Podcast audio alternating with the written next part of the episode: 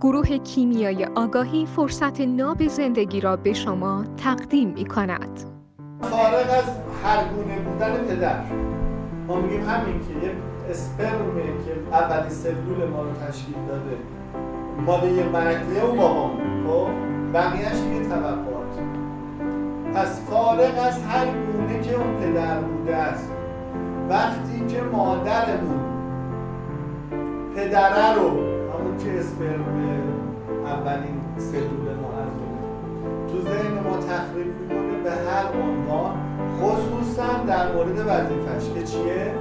حداقل خوراک و پوشاک مسکن و یعنی هم امنیت. تخریب کنه اون بچه تا ابد دنبال برعکس هاش دنبال باباش. بعد یه چون دوست پسرهایی می‌گیره که اسمشون شوگر. خب بعد چیکار کنه جدا آگاهی اینا کاری کردنی نیست. آگاه شدن به این که آقا هر آنچه که من غیر از اینکه اسپرم اولین سلول تشکیل دهنده من از پدرم بوده و اون پدر منه توقع دارم از پدرم توقعات چرت و چرند و نابجاست.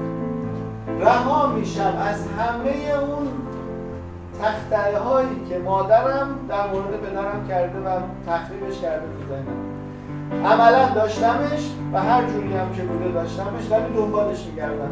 چرا دنبالش میگردم؟ چون هویت نداشتیم. چرا؟ چون هویت رو مادر از بین برده.